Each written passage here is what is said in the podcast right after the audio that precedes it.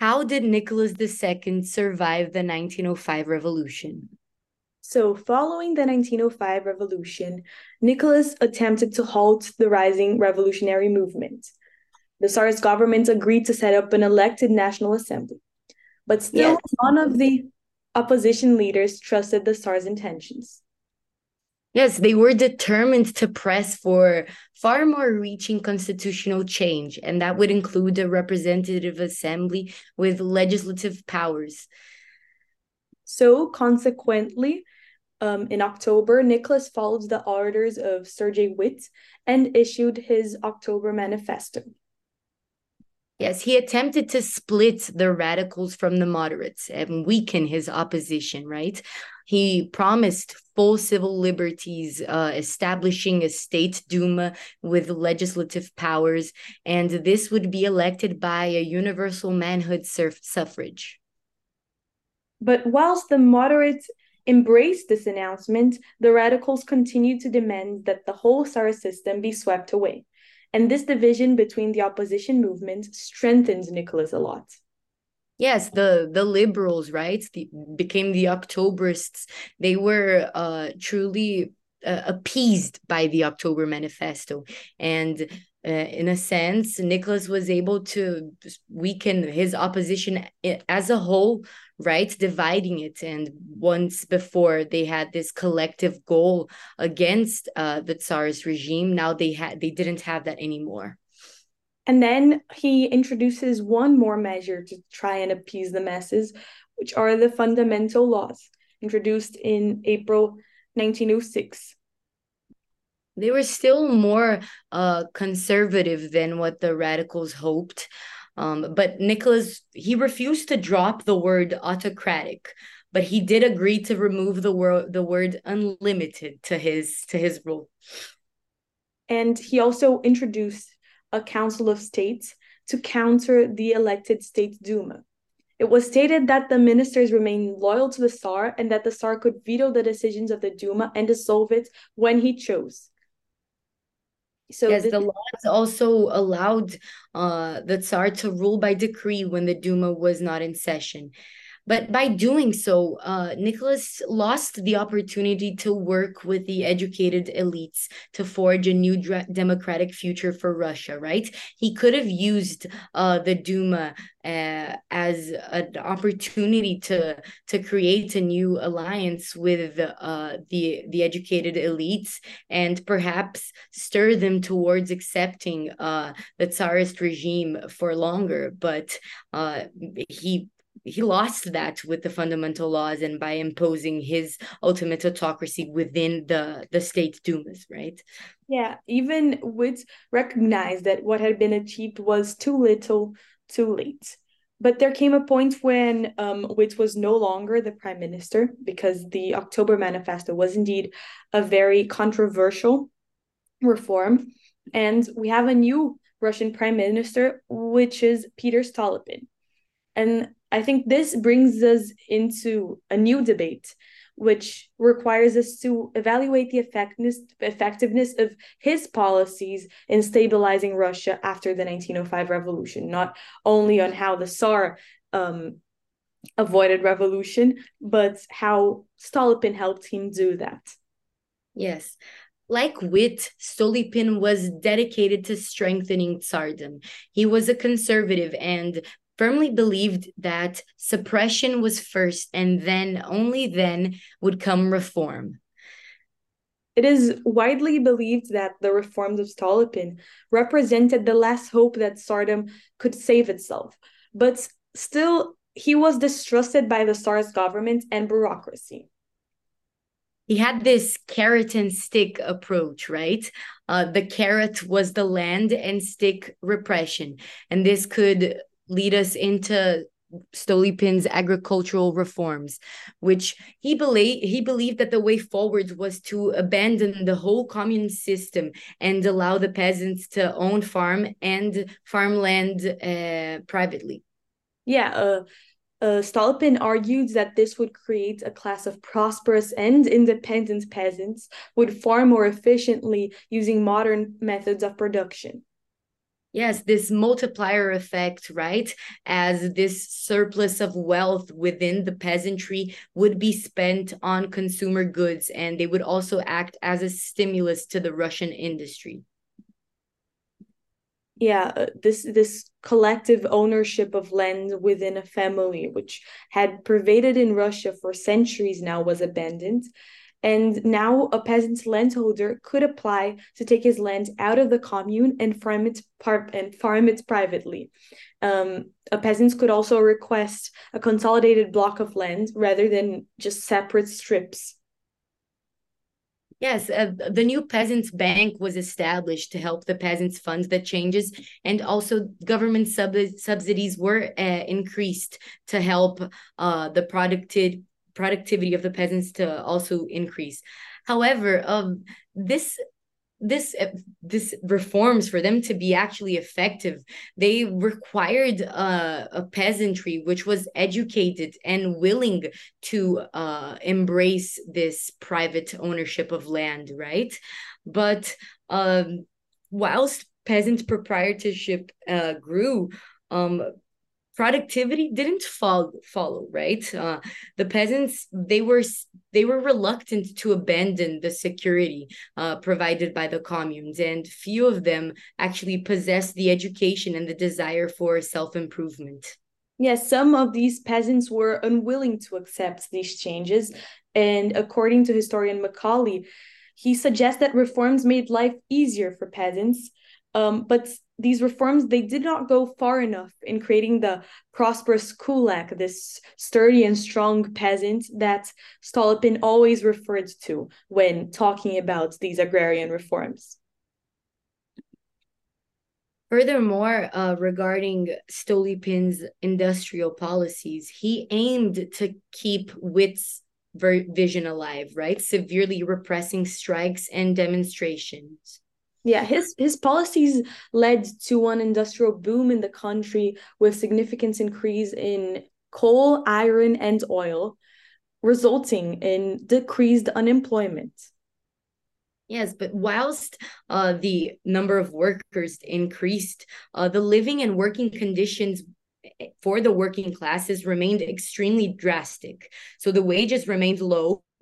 Uh, they stagnated at the same level as 1903 and this resulted in a growing number of strikes right? Yeah in a sense um, i would say that stolypin's agricultural reforms were a positive part of his government even though the peasantry was not educated enough. But when referring to his industrial policy it was clearly good in the sense of, of providing an industrial boom to russia but it was only successful in the short term because in the long term there was widespread discontent between the working classes and these cities in russia. They became a melting pot of workers that would rise up at any moment and start a revolution quite literally. Yes regarding our first question as to how uh, Nicholas II managed to remain in power and survive the 1905 revolution, I think Stolypin's uh, role in the repression of political opposition really comes to play, right? So the first Duma, which was proposed by Witte, was a failure. It was the Duma of the hopes. The elections were boycotted by the socialist parties, and the Duma representatives were mostly left wing and moderates. Yeah, their proposals were extremely radical, such as transferring all agricultural lands to the peasants. And this um, would lead to escalated levels of peasants' disturbances and army mutinies. So, on that same day, the Tsar dismissed Witte and indicated Peter Stolypin as chairman of the Council of Ministers. And now we can refer back to the second question, see how Stolypin managed the other Dumas that came afterwards.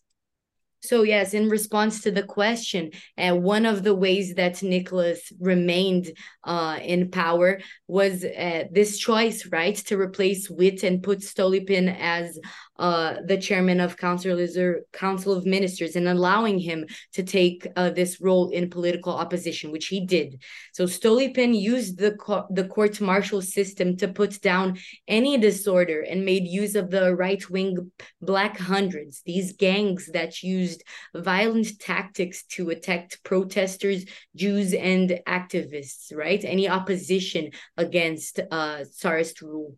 Yeah, before sorry, before going into the the Dumas that um uh Stolypin himself put in action, he also made in addition to to the court martial system he also made such frequent use of the gallows that the hangman's noose in russia became known as Stolypin's necktie. He promised the tsar that he would fix um, the the next round of elections after uh, Witte's Duma to procure a more favorable Duma. Um, but he did resist Nicholas calls to get rid of the Duma altogether. So he was very effective, I think, in putting down political opposition and, you know, using this mixture of repression and um, reform, a more reformist approach uh, to stabilize Russia after the 1905 revolution.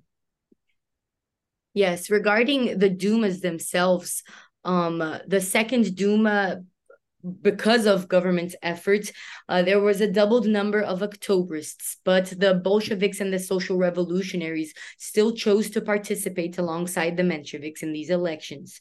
The radical left, therefore, increased its strength within the Duma, and this became known as the Duma of National Anger. Why? Why did it become known as the Duma of National Anger?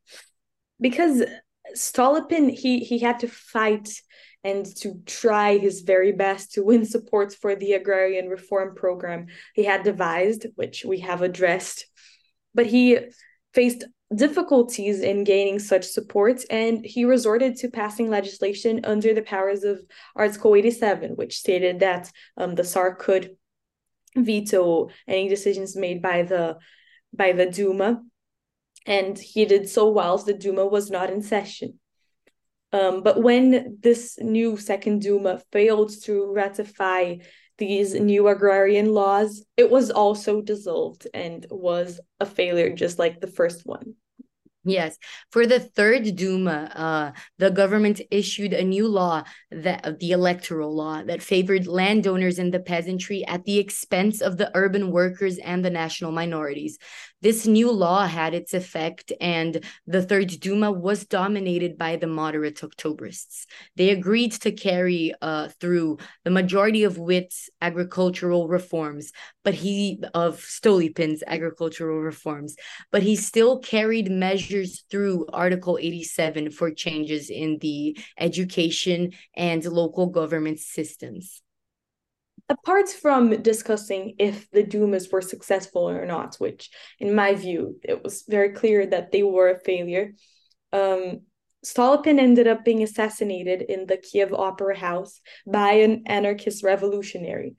And this left the Tsar's government without an effective leader because Nicholas II was very weak and indecisive. So Stolypin's death brought an end to reform and signaled, signaled the return of reaction to to Russia. Um, as well, after he was gone, the Octoberist party split into factions, and Stolypin's successor simply tried to ignore that Duma even existed. Yes, the the fourth Duma uh, was allowed little influence and was too divided to be effective. It refused to disband when Nicholas ordered it to do so in 1917 and continued to meet as the poli- uh, provisional government. However, it was clear long before this that the Duma had failed. So, in all, whilst we see that Stolypin was dedicated to strengthening Tsardom and proposed, I would say, very tactical and intelligence, um, industrial and agricultural policies, the social inequality that had pervaded in Russia for centuries prevented them from being truly effective in stabilizing Russia.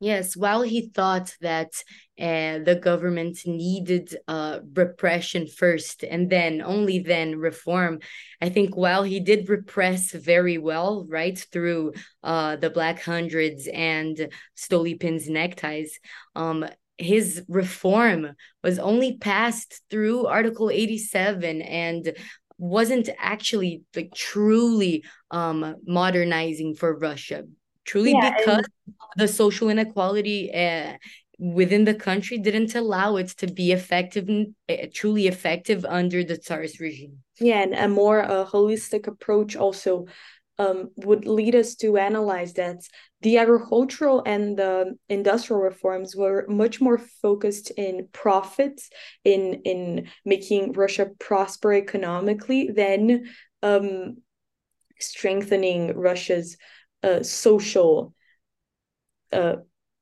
social system, making the social inequality less um, apparent in Russia. So, in that sense, I don't know if I would consider Stolypin a very good leader in terms of appeasing the masses effectively after a revolution as same thing as with right their overarching aim me, being to uh, strengthen autocracy and maintaining uh, this regime i think that would never allow them to make uh, true effective change in the russian society. That wouldn't happen uh, with tsarist rule and this sentiment became clear to the Russian population, leading eventually to the Tsar's downfall. And indeed, he did survive the 1905 revolution, but the following uh, failure of these reforms also contributed to uh, the sentiment and the need for the 1917 revolution, which would eventually